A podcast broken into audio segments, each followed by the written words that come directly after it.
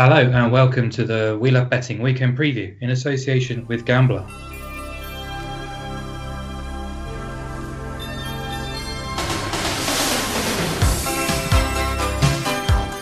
Hi guys, hope you're well. Mark O'Hare here from We Love Betting, joined as ever by the dynamic duo. We have got the guy who takes fashion advice off Dale Vince, Mr. Tom Love. uh, we've also got Norway's number one Thor fan, Thor, Thor, I'm not really sure what, what how you say his name. Will Dyer will tell me because he's his biggest fan. How is it, Will? Thor, Thor, Tor? Yeah, it's well, the Norwegians would call it Tor actually, but it's fine. We'll we'll we'll let you have four. I thought you were talking about golf for a second. yeah, know nothing about that sport either. So let's move on. Um, we're here obviously to talk about the weekend's best bets. Uh, another dramatic week in the football world. Two very enjoyable Champions League semi-finals, and we're definitely now on the final furlong of the season with the EFL campaign concluding this weekend before the playoffs. Plenty now between now and May to get our teeth stuck into those still. Um, but before we get into the main business part of the show, it's now our customary non-betting quiz to allow listeners a little bit more into the worlds of Tom and Will. Nice one this week, I think. Hopefully, lockdown will continue to ease and we'll be able to get back, travel freely, enjoy life as we used to. But uh, I wanted to know what's on your bucket list, lads. What have you not done yet, which you really want to do in the world? Um, so, Tom, go first. There's a lot to choose from. I really want to get on a bit of a a European football tour. Um, I'd love to be able to get to a Hamburg San Pauli game if possible. Um, that's a, a, derby that's always intrigued me, and Hamburg looks like a great night out. So, yeah, it's pretty cheap to get to a cheap place as well. So, hopefully, next season that could be something to to get myself to because Hamburg are kind of blowing it again apparently. So they could be still in the second division, but um, it's always been a game that's it's got so much riding on it. Um, but yeah, just try to get to a few kind of away games in in Europe. I've, I've had the pleasure of going to Dortmund before and seeing a game live there. Just some incredible atmospheres that you just don't get over here. Um, different. You can have pints and whilst you're watching the game, which you can't over here either. So yeah, probably got a few games in Germany, hopefully. Yeah, Hamburg, fantastic nightlife, and Millerntor, St. Pauli's ground is just a short walk away from the Reeperbahn, which is uh, where all the action happens. So cracking mm. away day. Not actually been to that game myself, but certainly on my bucket list at some point in the future. Uh, over to you then, Will. What's on the bucket list? Yeah, nothing football related, unfortunately. But I think um, my girlfriend and the Norwegian contingent will probably be dragging me up Kilimanjaro in the next couple of years. wow. Um, so maybe that. Um, I've done a, I've done a fair few fair bit of traveling in years gone by. Um, a few backpacking trips from ten years ago or so. I wouldn't mind going to done a lot of the the old seven wonders of the world. Wouldn't mind seeing Chichen Itza in Mexico or something like that. Very cool. Very cool. Right, let's move on. We're going to switch it up again this week, guys. Um, we're not actually going to cover a game in the Premier League because there's so many quality contests from the continent. We felt they deserve their chance in the spotlight. So, according to Tom's poll, you guys quite rightly wanted to hear about the two massive matches at the top end of La Liga this weekend. Uh, the top four all facing off against each other, starting on Saturday as Barcelona host league leaders Atletico. Uh, Barca they would have been top if they hadn't fluffed their lines against Granada last week. They're just shy of 9 to 10 favourites. I think 1.87 best price last time I looked. Uh, Atleti 7 to 2, outsiders, that's 4.5. Uh, a really interesting game, this. Um, Tom, what's your view? Yeah, it's uh, it's so so many things that could go on here that's that's going to change and impact the week because it's very rare that you get one of these weekends where the kind of top four in the running are all kind of going at it against each other so late in the season too. Um, but Atleti, I'm surprised that they're still two points clear, to be honest. Um, but they do have a better goal difference than Real Madrid and Sevilla, which which was quite interesting. I thought they'd be winning quite fine margins, but they've had a couple of games, especially at home, where they've kind of won four five nil, um, which could actually be, be huge in the in the title race. If they do they do that, or is it head to head in Spain? I can't quite remember. Head to head. It's head said, right? Well, that makes these games even more interesting then. Um, because Atleti, you got to think that they're going to go to Barcelona and just set up for a draw. They're just going to do what they've done in these big games before. Pretty much everyone behind the ball and just try and hit them on the break if they can. But it, even if they get a nil-nil here, I think they'll be delighted. Um, you've got to wonder if if Madrid beat Sevilla in the other game that we're going to go on to, and Atleti get a draw, Real Madrid actually do overtake them, which is going to be a really interesting dynamic, especially with this being the first game. I just think that it's not in Simeone's mind to kind of go for a win here. He's going to be hell bent on a draw, I think, and um, just kind of keeping in the race. So I, I kind of looked at a few markets and I, I thought Barca odds on kind of five to six best quotes looked a bit short to me. Uh, but then I, I, did a bit more digging, and their recent record is, is, pretty outstanding, really, under under Koeman. And well, they've won 16 of the last 19 in the league, which is great going. But there there've been games that they should have won. Uh, ultimately, I think outside of these four, the league's been pretty terrible. If I'm honest, um, a lot of poor teams. So it's not not a massive surprise, but if you're for kind of head to heads, I'm, I'm not particularly, but these big games and really Simeone's been at Athletic for a number of years now, and a lot of these Barca players have been at the club for a long time. Barca are actually undefeated in 20 of the last 21 home matches against Athletic, which is some going. Um, so if you kind of want it in a back bar, so you've got a bit of history on your side there. Um, but I think odds on is a little bit too short, really. Um, it, I just think that Atleti, if they play to their strengths, could get a draw here. It wouldn't surprise me. So I'm, I'm just going to kind of leave the the basic markets, the one by two alone. Um, I'm going to take under 2.5 goals. I can't believe it's odds against with Sport Nation, 21 to 20. But there's a bit elsewhere on the Asian goal line. If you take over two and a half at Bet365, for example, it's uh, 2.02, but 2.05 best price. I think that's a, a, really nice win. It's landed in six of the last seven Atleti games uh, away from home. That is so. You, you've seen Atleti go away to the likes of Elche and kind of toil a little bit. They're, they're not the same team away from home. They're, they're very kind of pragmatic and defensive, even against the lesser lights. So when they're coming up against a, a Barcelona team that are kind of in full flight at the minute, they'll just want to try and suffocate them when they get into their their attacking half and and just do what they're best at. We've seen enough of them in years gone by. So um, I've not really looked at the, the goals head to head, but I, I could imagine it being pretty pretty low scoring in, in the past. This and the kind of Atleti Real, derbies. So yeah, I was surprised that that was odds against, and uh, odds against it's a play for me. Um, kind of following on from that train of thought as well that Atleti have to try and preserve something from the off, and they're naturally a much more aggressive team than Barcelona. You can get 1.85 on Atletico to have the most cards, or if you take it on the Asian handicap cards, and it's Atleti minus 0.5 on that at 1.85. I think that makes quite a lot of appeal.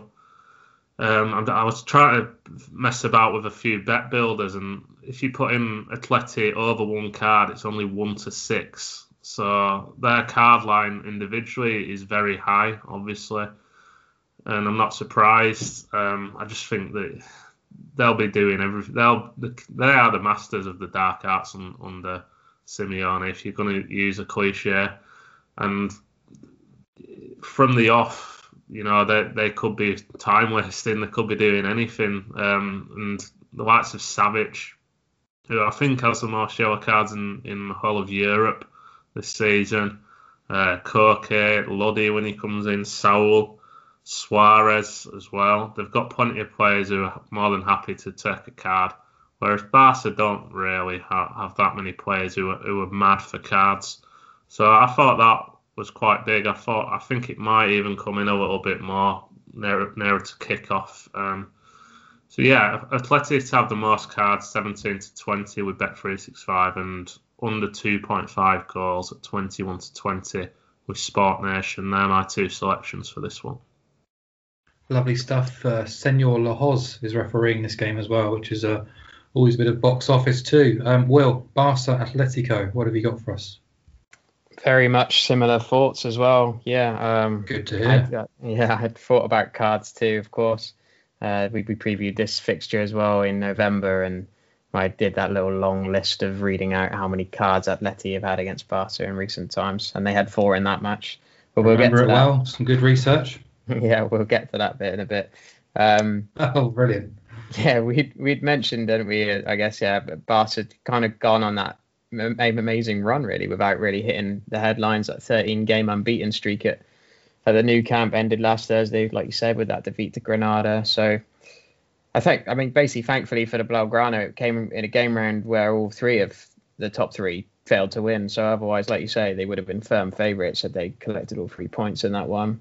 And then um, Gabriel put Valencia ahead last weekend, and for a second it looked like that could be the end of it for them, but they rallied to that 3-2 win at Mestalla. Uh, looking at sort of defensive records, they've had 12 clean sheets this uh, season, Barca, but still have the worst defensive record in the top four.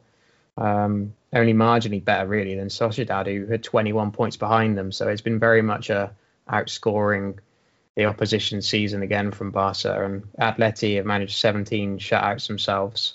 Um, and yeah, our, three unbeaten against Barca.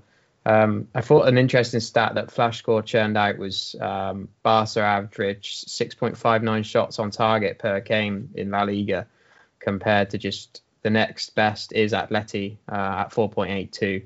So quite considerable drop off there, and and like Tom says as well, I, I expect that we won't know what's happened in Real Madrid Sevilla because that's on Sunday. So I, I think though um, Simeone will go for the cautious approach and and bank on a, a draw, probably being enough I, to to kind of keep them in the race. Um, Real obviously have a tough game with there against Sevilla, and I, I looked at all the sort of permutations of who has the who in the final three games of the season. Atleti come up against Sociedad, Osasuna, and Valladolid.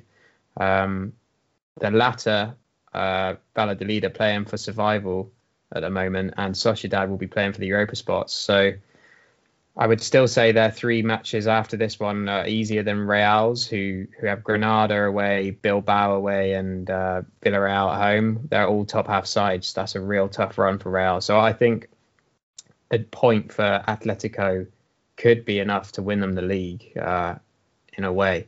Uh, their Barca's final three games. Uh, should Barca win this, I think they will probably go on to win to win it. Um, they only got Levante away, Celta at home, and Eibar away. Um, two of those sides have nothing to play for, although Levante do love a, a victory over Barca, um, and Eibar do currently have something to play for, but they're bottom and they may well be relegated come that final game of the season. So I think it's a bit of a chess game here um, in terms of working out how the managers are going to go for it, but I think they would have looked at the fixtures and come up with this sort of strategy.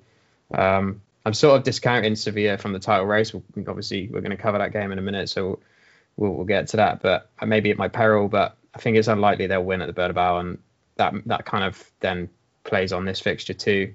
Um, this would be Atleti's 11th top flight title, and in that season, the last time they won it, 2013-14, they conceded 0.65 goals per game, which is exactly what they're currently conceding.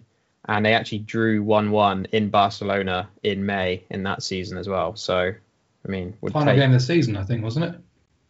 I'm not sure. I didn't see that bit when I looked at when I read that, but um, maybe think... you're probably right. I would I would expect you nothing less from your knowledge, mate.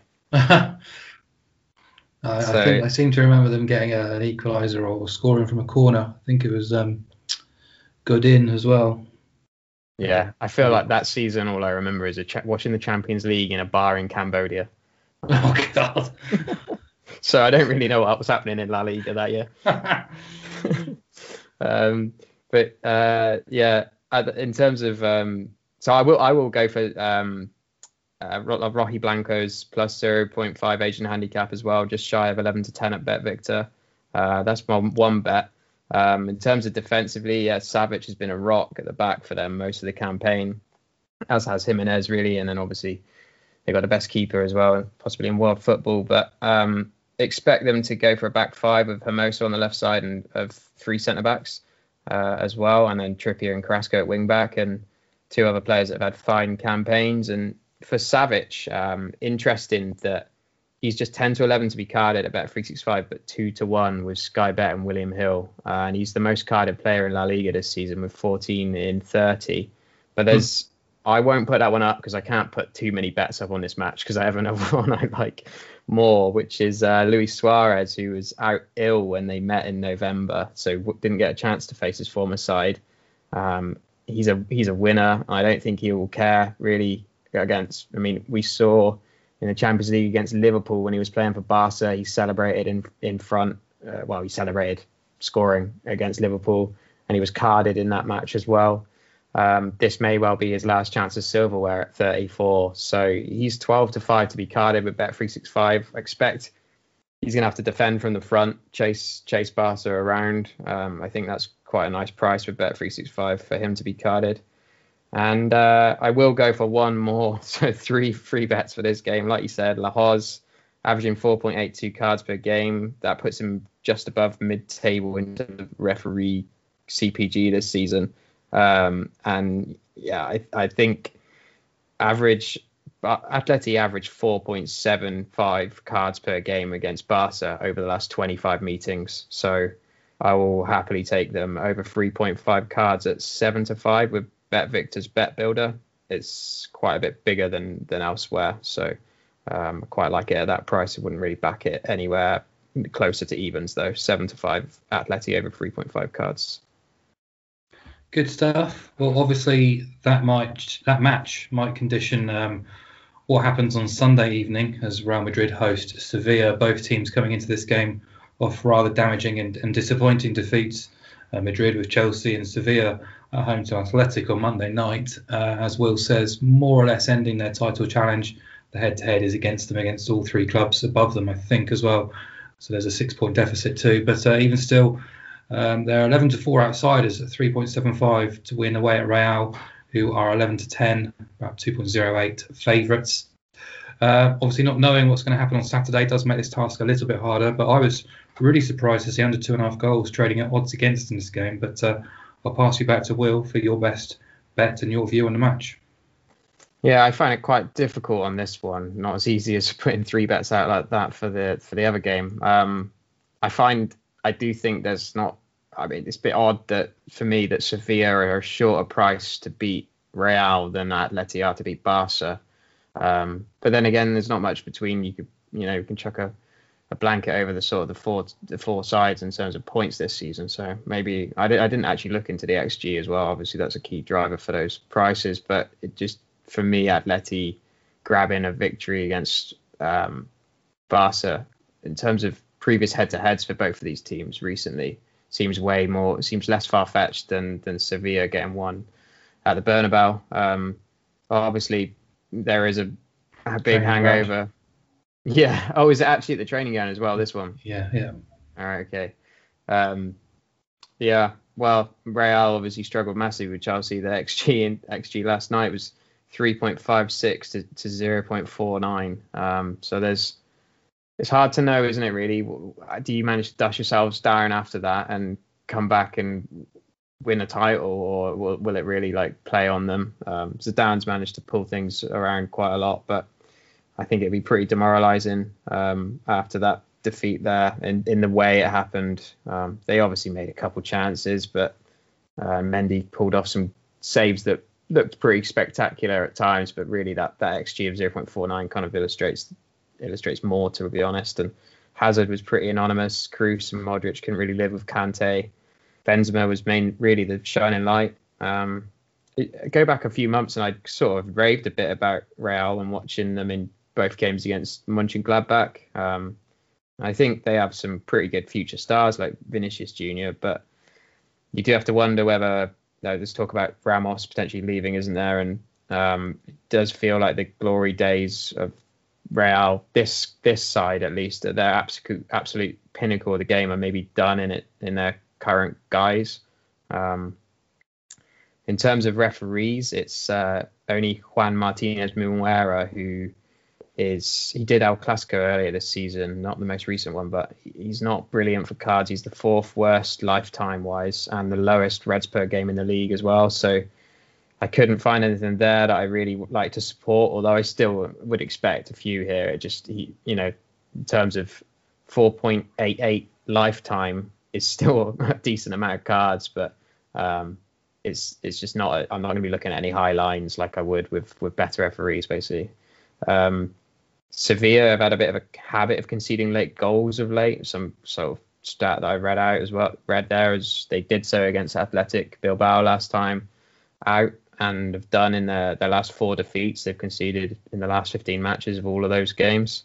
Um, they they've quite clearly closed the gap on the top three recently, as obviously is illustrated by the league league standings, but also in their head-to-head against Real. They they've been terrible in this fixture. They have still been terrible away in this fixture for for they've lost 11 in a row in La Liga, but in the last three meetings with uh, Real, they have closed the gap and they've only lost all three of those by a one goal margin.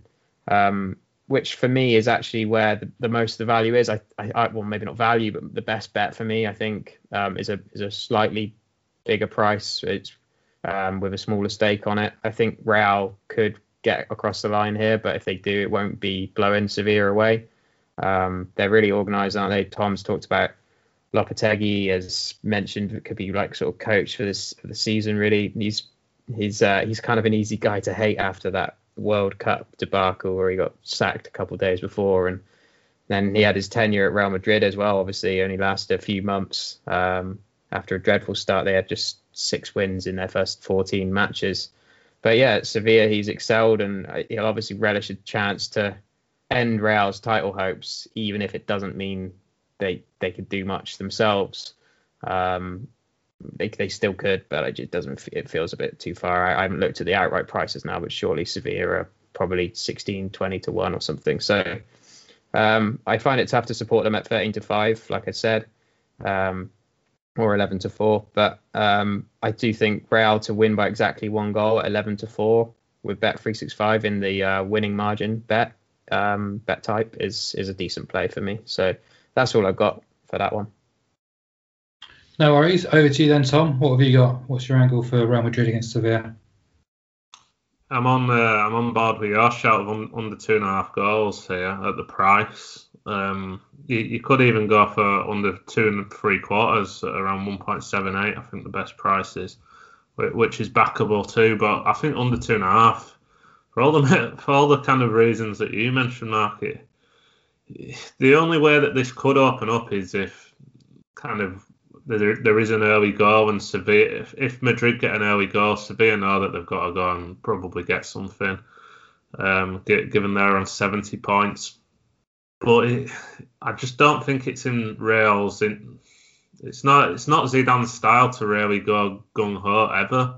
Um, when they win, as Will mentioned, I, I like that bet of Real to win and uh, win by just one goal. Um, it's it's something that I did look at, uh, but I think it was so poor in that game at Stamford Bridge. I, I couldn't believe how What's the point in getting that far in the Champions League to put in a performance like that? I mean, I know that Chelsea were pretty organised and didn't let them really get get anywhere, but they didn't have a they didn't have a plan B, and like the players just didn't seem asked, especially even like towards the end. Usually in a semi final, you'll see our players swarming around the referee for everything, kind of complaining that the keeper's time wasting and stuff. But they weren't they weren't even doing that. It's, it looks like they were more than happy to lose that game. Um, may, maybe they just they've got their eyes on this. I'm not too sure, but I can't be backing Real at the price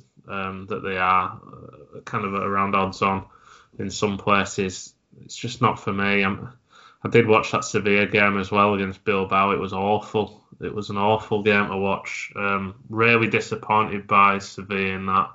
I just wonder if the maybe they're running out of steam a little bit too. So going forward, I just don't really see where the goals are coming from for either side. And I think they'll both happily kind of play out a, a nil-nil at half time, which is another one of my players, which is the half-time draw. Something that seems to happen in quite a lot of uh, these two game, uh, these two sides games, and you can get odds against about the half-time draw. I just think that that how the obviously we've got to kind of think about what's going to be happening on the Saturday, but whatever does happen, I think it will be quite tight early on before someone has to kind of open up. Kind of a similar scenario to what we had kind of in the midweek with um, semi-final second legs, just simply having to open up. Um, so yeah, I, I, like the half-time draw, um, 21 to 20 with a couple of firms, uh, but my main bet is under two and a half. Um, it's kind of I think it's nine nine of the last fourteen for Sevilla.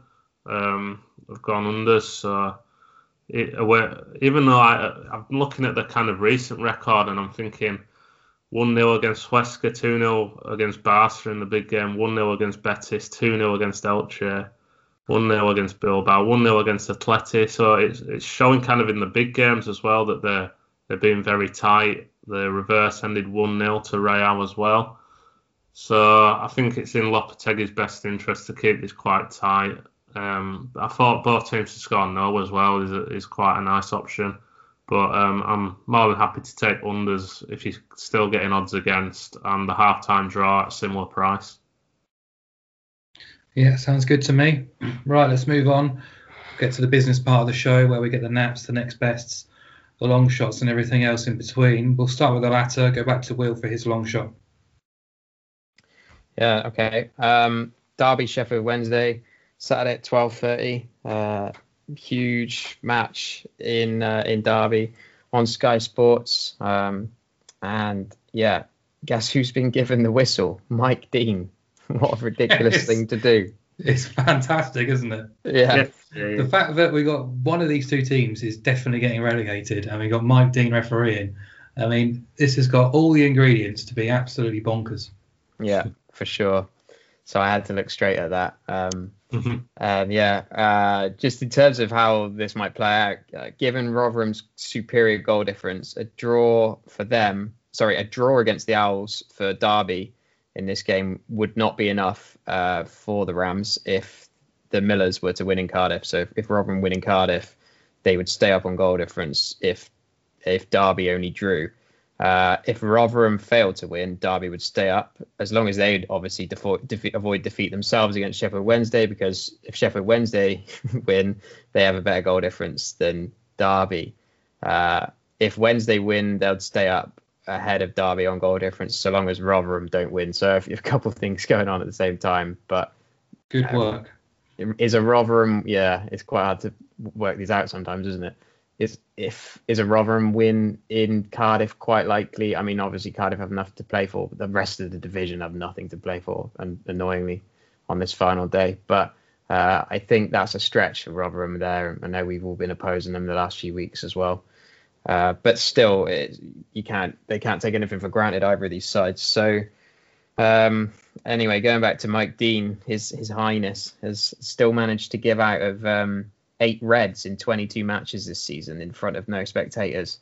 Uh, lifetime, he's only done 19 games in England's second tier, and overall averages less cards in in the championship, but just 3.9 CPG compared to 4.14. I don't know why I said just 3.9. That's still standout at that at this level, um, and I'm pretty sure I'd be right up for it given yeah the magnitude of this tie.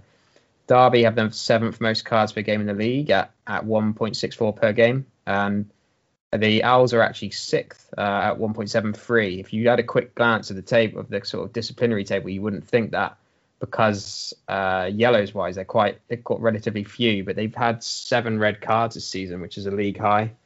So something else to consider, given Mike Dean's record, a, a red is four to one at Bet three six five. Um, so that's w- one option for a long shot, but I actually prefer something else. Um, in terms of cards against, both average only around 1.33 per game, but aren't exactly the, the most fluid sides going forward, let's be honest. So, uh, not surprisingly, they don't draw many fouls, but this is obviously a, a must win scenario. Uh, so that should change that. It should be pretty frantic, I'd expect. Um, Sky Bet have the best cards prices at the moment. Bet three six five don't have team cards up; they only got player cards. But Sky Bet, um, they go five to four on 50 plus booking points, whereas William Hill are just five to six uh, for the same same type of bet over 45 booking points, which is how they call it. But so that il- illustrates the values at Sky Bet a little bit. Um, Mike Dean has given 50 plus in nine of his last 20 matches. Uh, so sh- we shouldn't really be concerned about the lack of fans, I don't think. And for me, the higher lines on the booking points at Sky are worth a go. Um, I'll go for quite a wild, obviously, it sounds quite wild. 70 plus booking points at four to one at Sky Bet in in this match for my long shot. Um, there's plenty of dirty players involved here. Um, and yeah, I mean, just the short, exactly the, the what's at stake should really drive this forward. So long as we're not in a, you know, someone's leading three 0 and too comfortable. That's the only way I can really see this um, kind of not getting feisty at, at some stage. Yeah, I was going to say if we don't get cards or keepers coming up for corners or tears at the final whistle and just general chaos, I will be absolutely gutted because I think this game has got all the ingredients for us to have all the scenes that we always want to see, which we're told we don't want to see. Uh, I think this one is bang up my street, so cannot wait for that one. Um, Tom, your long shot.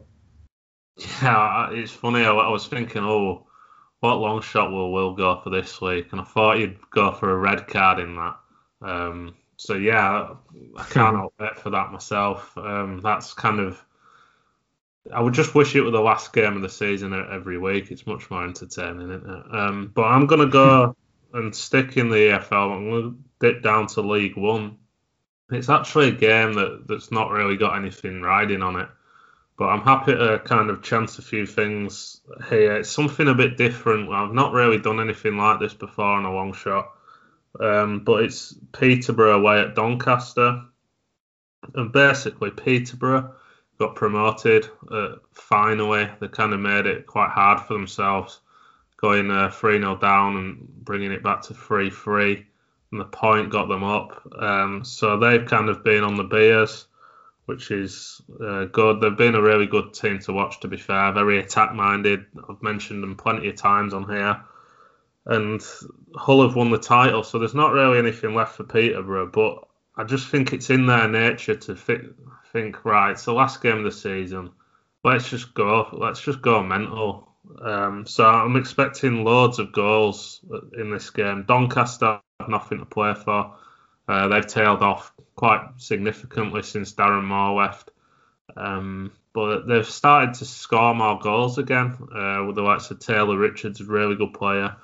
Uh, Okenabirhie too. Um, they've got decent players in wide, in wide positions and going forward, and I think they can play their part in a really fun game. Um, and given Peterborough have been such a high scoring team, they've been conceding plenty as well. Conceded three against Lincoln, as I mentioned. Uh, they had a 3 3 with Rochdale uh, recently, too. I'm going to actually, it's called Dutching, Dutching three different correct scores here. And basically, if you do your, there's plenty of Dutching calculators, but um, it comes out as a 16 to one shot in the end. So I'm going to take Peterborough to win 3 2. I'm going to take the 3 3 and the 4 3 for Peterborough, which are available at 25 to 1, 66 to 1, and 125 to 1, respectively. You can find out who's best price on there on, on Oddschecker. I've not written it down here.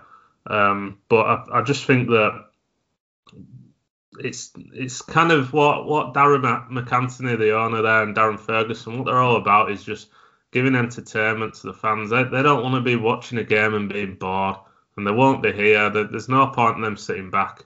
They'll go for it. Doncaster will play, play the part, and really, if you land one of these, it's going to be a massive price. So what you can do with your kind of staking system on this, if you go 63% on the free two at 25 to one 24% on the free free and 13% on the four free. That kind of gives you the optimum kind of 16 to 1.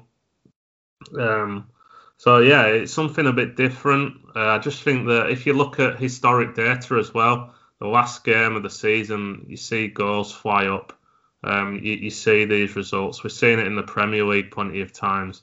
The last game of the season, kind of four threes, three threes. So I'm willing to chance it, and I think this game's the one that stands out. So I'm, I'm expecting kind of five, five or six, seven goals here. Um, so yeah, three two Peterborough, four three Peterborough, and three three uh, at, different prices. Um, hopefully, we're going to kind of go out with a bang because it's been a while since we landed one of these. Yeah, good stuff. Always like a bit of Dutching myself, and um, obviously the two teams only played each other, I think, last week or the week before, and it ended 2 2. So promising signs there. Let's move on to the next best. We'll stay with you, Tom, for your next best. Yeah, I'm, I'm kind of sticking in the league where I've kind of gone to plenty of times of late in, in Liga in France. And there's a game that I'm surprised that the price has, has held. Um, both teams to score in Strasbourg versus Montpellier is four to five with Sport Nation, and it's around six to ten in some places, so 1.6, but we're getting 1.8. Um, just makes plenty of plenty of appeal to me. Basically, what what's happened with Montpellier this season's been very strange. Their their manager um, Michel Der Zakarian has he's been there for four years now, I think, um, and he's always been a manager who's who's kind of got them doing well defensively. They're kind of built on solid foundations and built from the back really, and just not done too much going forward. And it's kind of been a recipe for success for him. Um, he's led them to top half finishes in the last three seasons, and it looks like he'll be doing that again this season. But what's really different is how they approach the games this season. It's just been a complete sea change from what they used to. Um, he's actually stepping down at the end of the season for, for some reason. Um, so I, I, think they're, they're a team that could kind of trend downwards without him because I think he's been real, really impressive. But this season he's probably just thought, let's just have some fun with this, especially when when they're kind of way clear of relegation. And um, the games have been fantastic to watch, and goals have featured so often. Um, they're actually averaging their games are averaging 3.26 goals per game, which is something you just wouldn't think about in, in the French league. It, has been a really entertaining league to follow for goals actually, and uh, you'd think, oh well, if a team's averaging that many goals throughout the season, maybe there's they're getting a few flukes in there, or they've had a few kind of goal thrillers, but it's not really been the case. If you look into the the game's averaging 3.21 per game, so there's pretty much no difference between the underlying data and the kind of actual data that's out there. So yeah, I think that with the threats of Stefan Mavididi, who's been such a good player to watch as well, just gets at his man, loves to get shots off. Um, Florent Mollet uh, Elye Wahi, someone I've mentioned who's come off the bench plenty of times and caused a lot of problems, the young lad.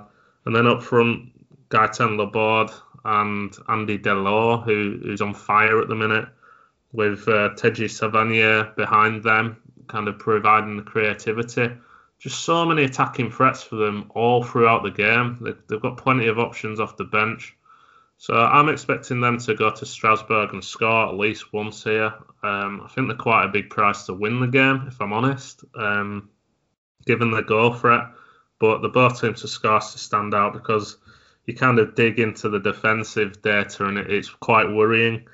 Um, they've kind of got a 43 year old defender in Hilton who's still there. Uh, kind of kind of sums them up. They've not really done anything transfer wise in in the kind of defensive areas and Congre and uh, Clement Vidal just not not really not really up to standard for a team that are wanting to kind of push towards the European places. Um, and the the people in front, the players in front of them, don't really they don't track back. They don't really help them out. It just makes the games into basketball games.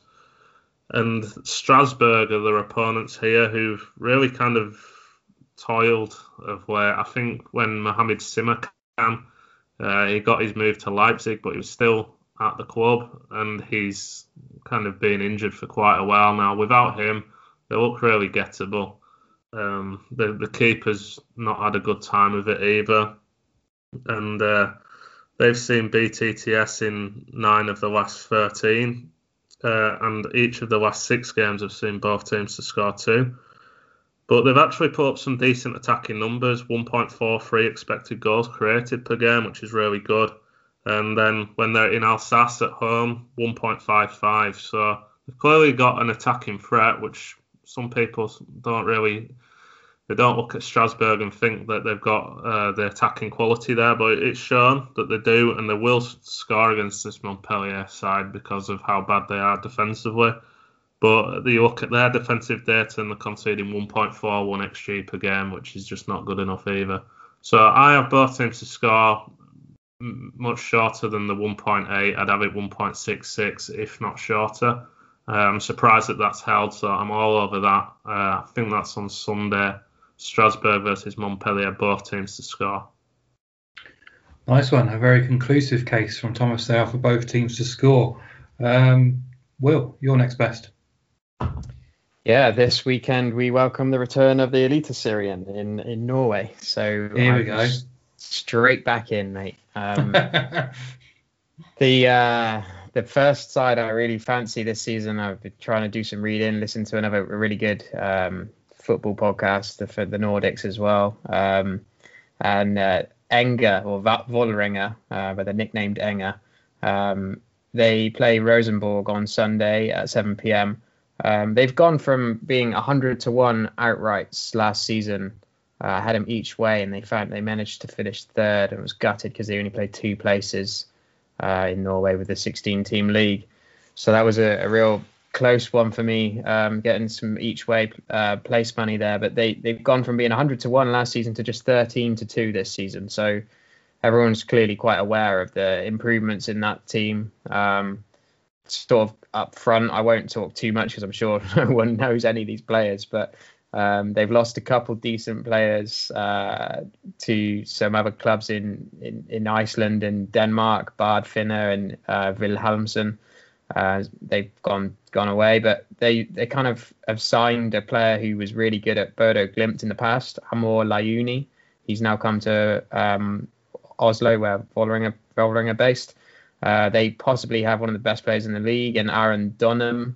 Um, some other good young players coming through. It's, it's, pretty much an embarrassment of riches in the midfield and c- kind of creative um, perspective for that side. Um, possibly the maybe the second best keeper in the league, but also what really was a driver for them is they got Dag Fagermo from Odd um, last season as the as the coach, um, replaced Ronny Deila, and yeah, he's done a hell of a lot better job.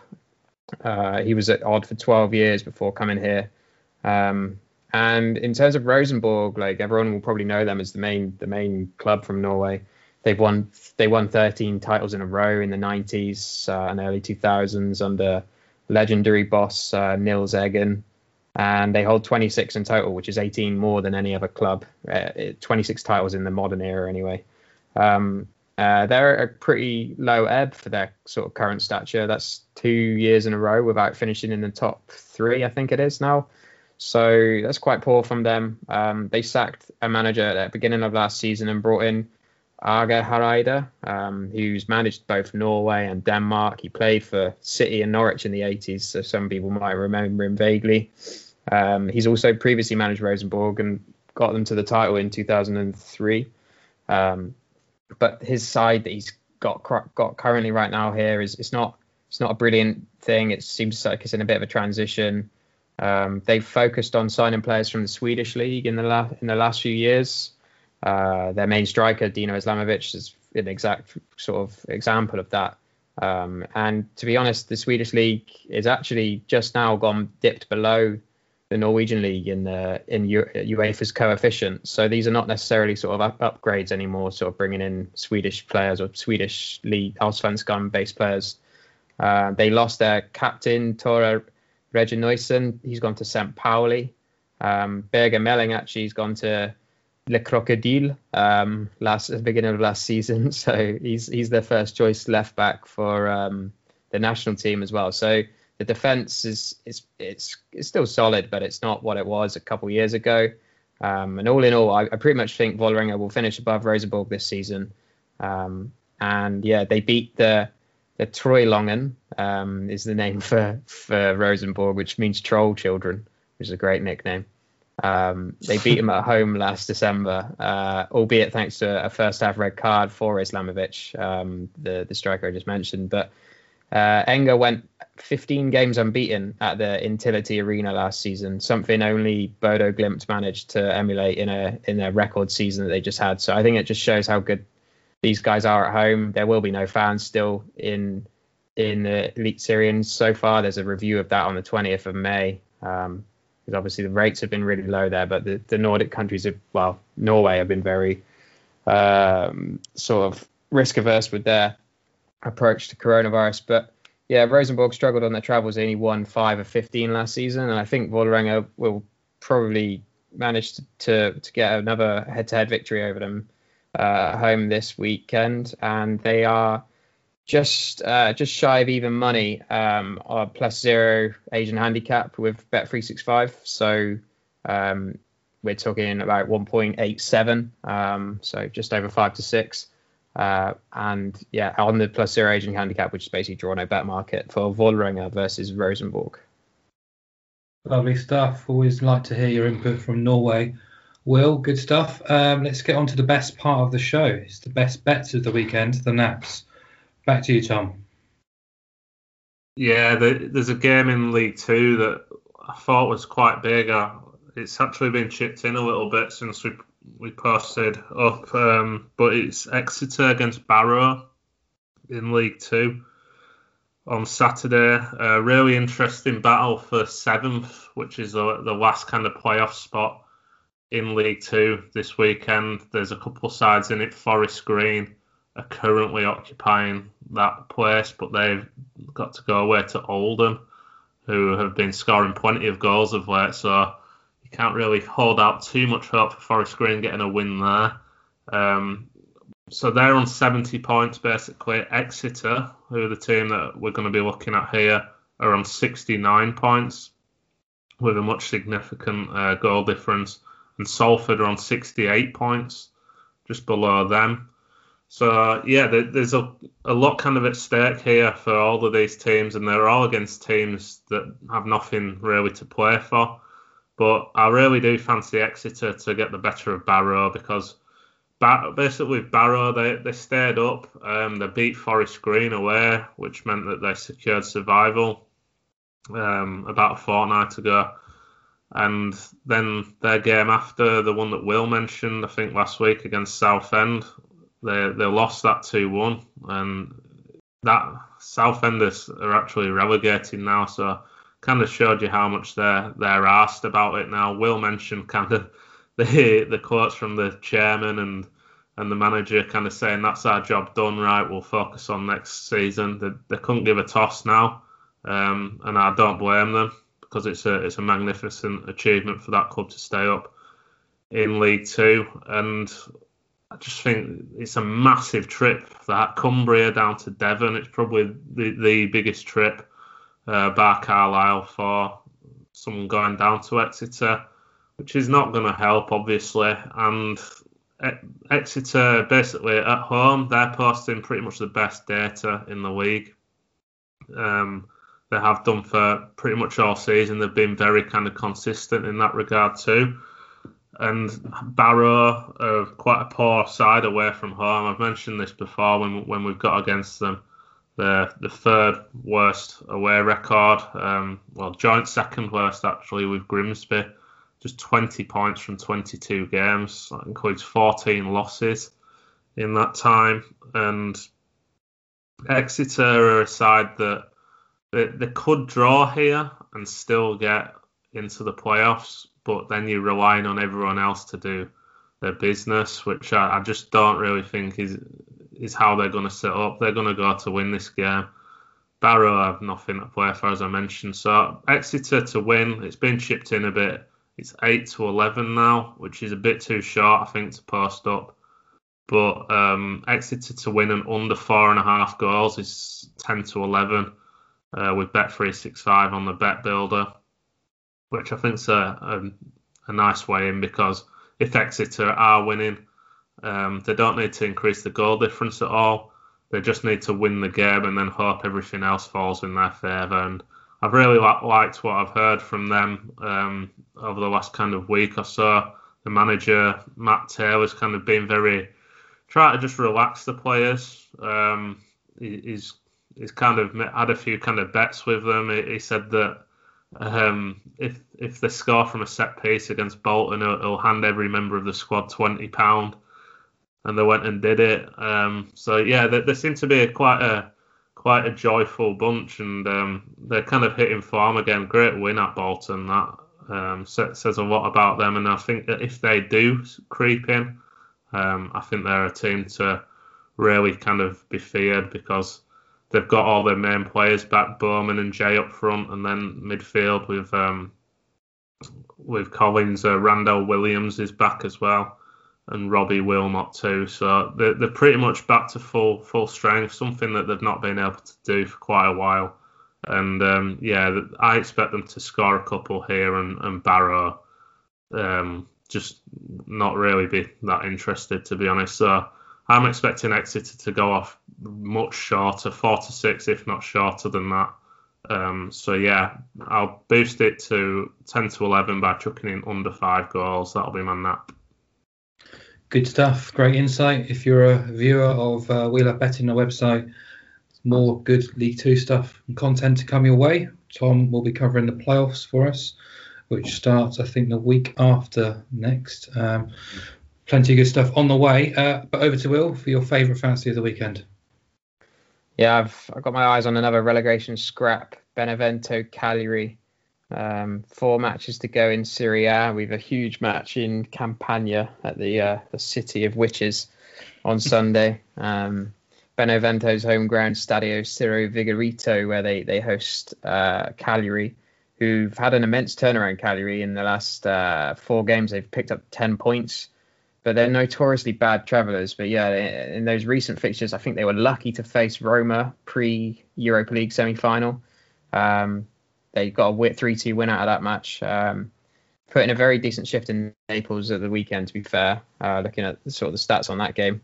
But um, and the other two victories they've had recently were against Udinese and Parma, who is probably less surprising. They managed to get the better of those sides in terms of quality of opposition. I don't think Parma were relegated at the point that they played them, but they're quite far. They were quite far behind and are now gone, unfortunately. Um, and there was nothing to play for in Udine as well. So they've, I mean, there's reasons for this upturn in form. It's still obviously been a very decent show. Uh, one thing to, to note in those games is they picked up three or more cards in uh, in three of those four games. Um, and since they have a one point cushion over Benevento, it means a draw is probably a pretty good thing for them. Um, and it could see them, I mean, I think we've got a similar kind of scenario here where it could see them time wasting, nicking fouls, a bit like Atleti are probably expe- expected to do in Barcelona. Um, the the only issue I have is if they drew if they did draw this and end up finishing level on points with Benevento, um, the latter would stay up as they won the previous head to head in Sardinia 2 1 in, in January. So that's something to consider. But overall, I think cards are kind of guaranteed in with what's at stake as well here. Um, Benevento pick up 2.62 cards per game, the third most in Serie A, whilst Cagliari are down at 15th uh, in, on that respect, only 2.15 cards per game themselves. And in terms of picking up cards against them, Benevento get carded against a fair bit more than Cagliari, uh, 2.35 per game cards drawn against Benevento quite a decent attacking side earlier on in the season. I think everyone kind of loved watching them. Um, they've kind of gone off the boil a little bit, but uh, whereas Cagliari's opposition take just 2.17, which puts them 14th on that metric. But yeah, I mentioned Pippo Inzaghi's side are a bit of a joy to watch going forward. It would be gutting to see that style sort of fail to keep them up. Really, they, would looked a pretty good thing a few games ago, bar this Cagliari turnaround. Uh, the referee is Doveri, who lifetime wise, he's about mid table for from 26th of the 42 active Serie A refs in in my database. Um, this season he's dropped down a bit to 4.4 cards per game, but I'm I'm banking on this cut this kind of scrap coming good. Um, and the value seems to be in Cagliari cards on Bet365 at least. I feel like their prices are a little bit generous on this on this on some of these games sometimes. And Cagliari over two cards is 11 to 8 at Bet365, um, and I'm going to chance that. I just feel like I said they've had th- they, that's happened in three of the last four when when it's really become desperation um, sort of yeah uh, situations for them. So let's see if they can manage two or more, uh, sorry, three or more cards again at 11 to 8 with Bet365. Yeah, I like the sound of that. Should be a really good game, really tense game, really plenty of uh, fouls and cynicism. That's what we look for. Um, but uh, cool, I think we've covered everything. All that's left to ask you guys is if there's anything left, anything you haven't been able to mention, which you want to mention. Now is the time. Who wants to go first? I'll go. Uh, I'll go back to Norway very quickly. Um, i have got loads of notes on this game, but I'm going to have to skip past some of them for sure. Uh, this is Odd um, hosting Sandefjord, uh, and the, the the thinking behind this basically is Espen Ruud is their usual first choice right back who also takes penalties. He's got an Achilles injury until the summer. Um, and he, the other secondary penalty penalty taker last season was Torgeir Borven, who was a, a, real goal scorer at this level, and he's gone to Ankara Gucu in Turkey um, which basically means uh, this uh, Tobias Lauritsen is he's a player that's played for Odd throughout his youth, and he's, he's about 23 now. I think he's going to get more and more game time. He didn't last season get so much because of injury. Um, halfway through, when he had he had a nice little run of six starts in a row, but uh, then hit that injury. So I think he'll take pens. Um, this is actually worth noting. This is a derby um, in the in the Vestfold Telemark region of of, of Norway. Um, and yeah, the referee is Tom Harald Hagen, who gave 10 pens in 21 matches last season in, in Eliteserien. Um, so I think Lauritsen could have a good chance of taking one. I'll just kind of quickly mention as well a stat or some stats on the on penalties in Norway. Um, there's been a lot going on with this in terms of Norway local news. Um, there were 109 penalties in last season's Eliteserien compared to the previous record before was just 62. Um, the year before that, yeah. Um, there's been obviously, you know, they, they they really follow the Premier League so closely in Norway. So you know, rules and changes are often match kind of what's going on there. Obviously, that's dictated by IFAB and other and other bodies as well. But you know, where the, the Premier League refs were told to sort of stop um, in, interpreting handball, so ridiculously as they did at the beginning of this season. Um, but Norwegian football is really high tempo. Um, and I've read some sort of ex referees sort of theories on why this has been happening so much as well.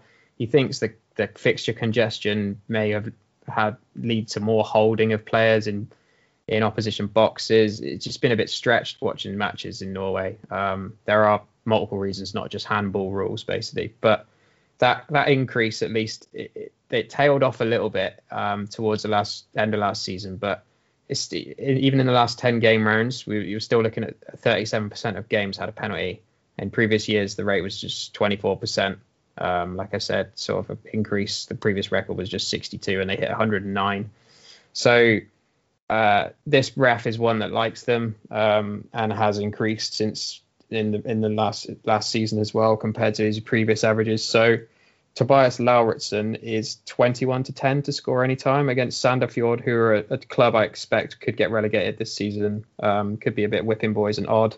Usually are a decent side at home and, and sort of upper upper mid table. So they're 21 10. sorry, Lauritsen's 21 10 to, to score any time at bet 365. So I'll, I'll, I'll go at that. And very quickly as well, um, Arsenal West Brom.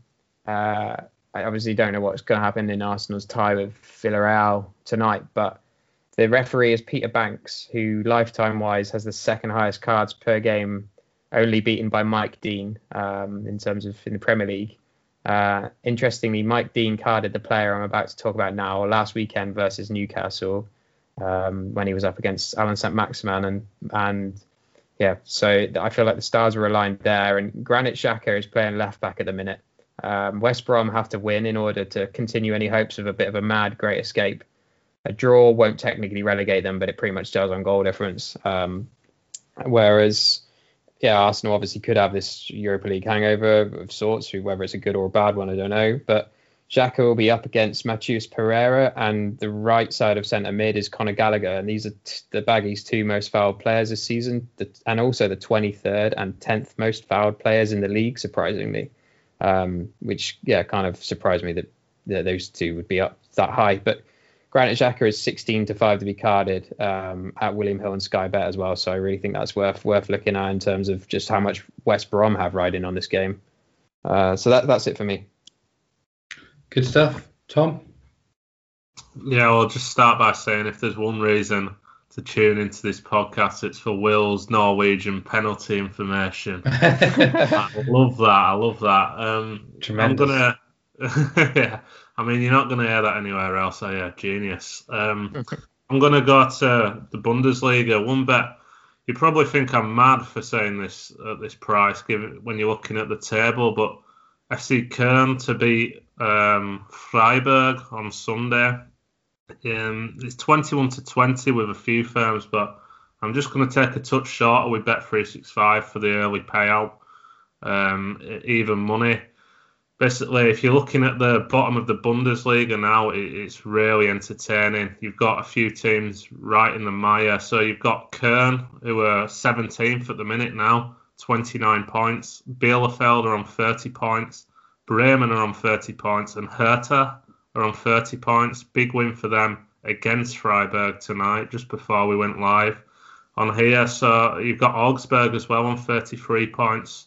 And uh, I don't think Mainz or Hoffenheim are truly out of it either yet. They're on uh, 30, 35 and 36 points. So there's a, a lot at stake here. Um, whereas Freiburg are pretty pretty much as middle middle of the road as you can get.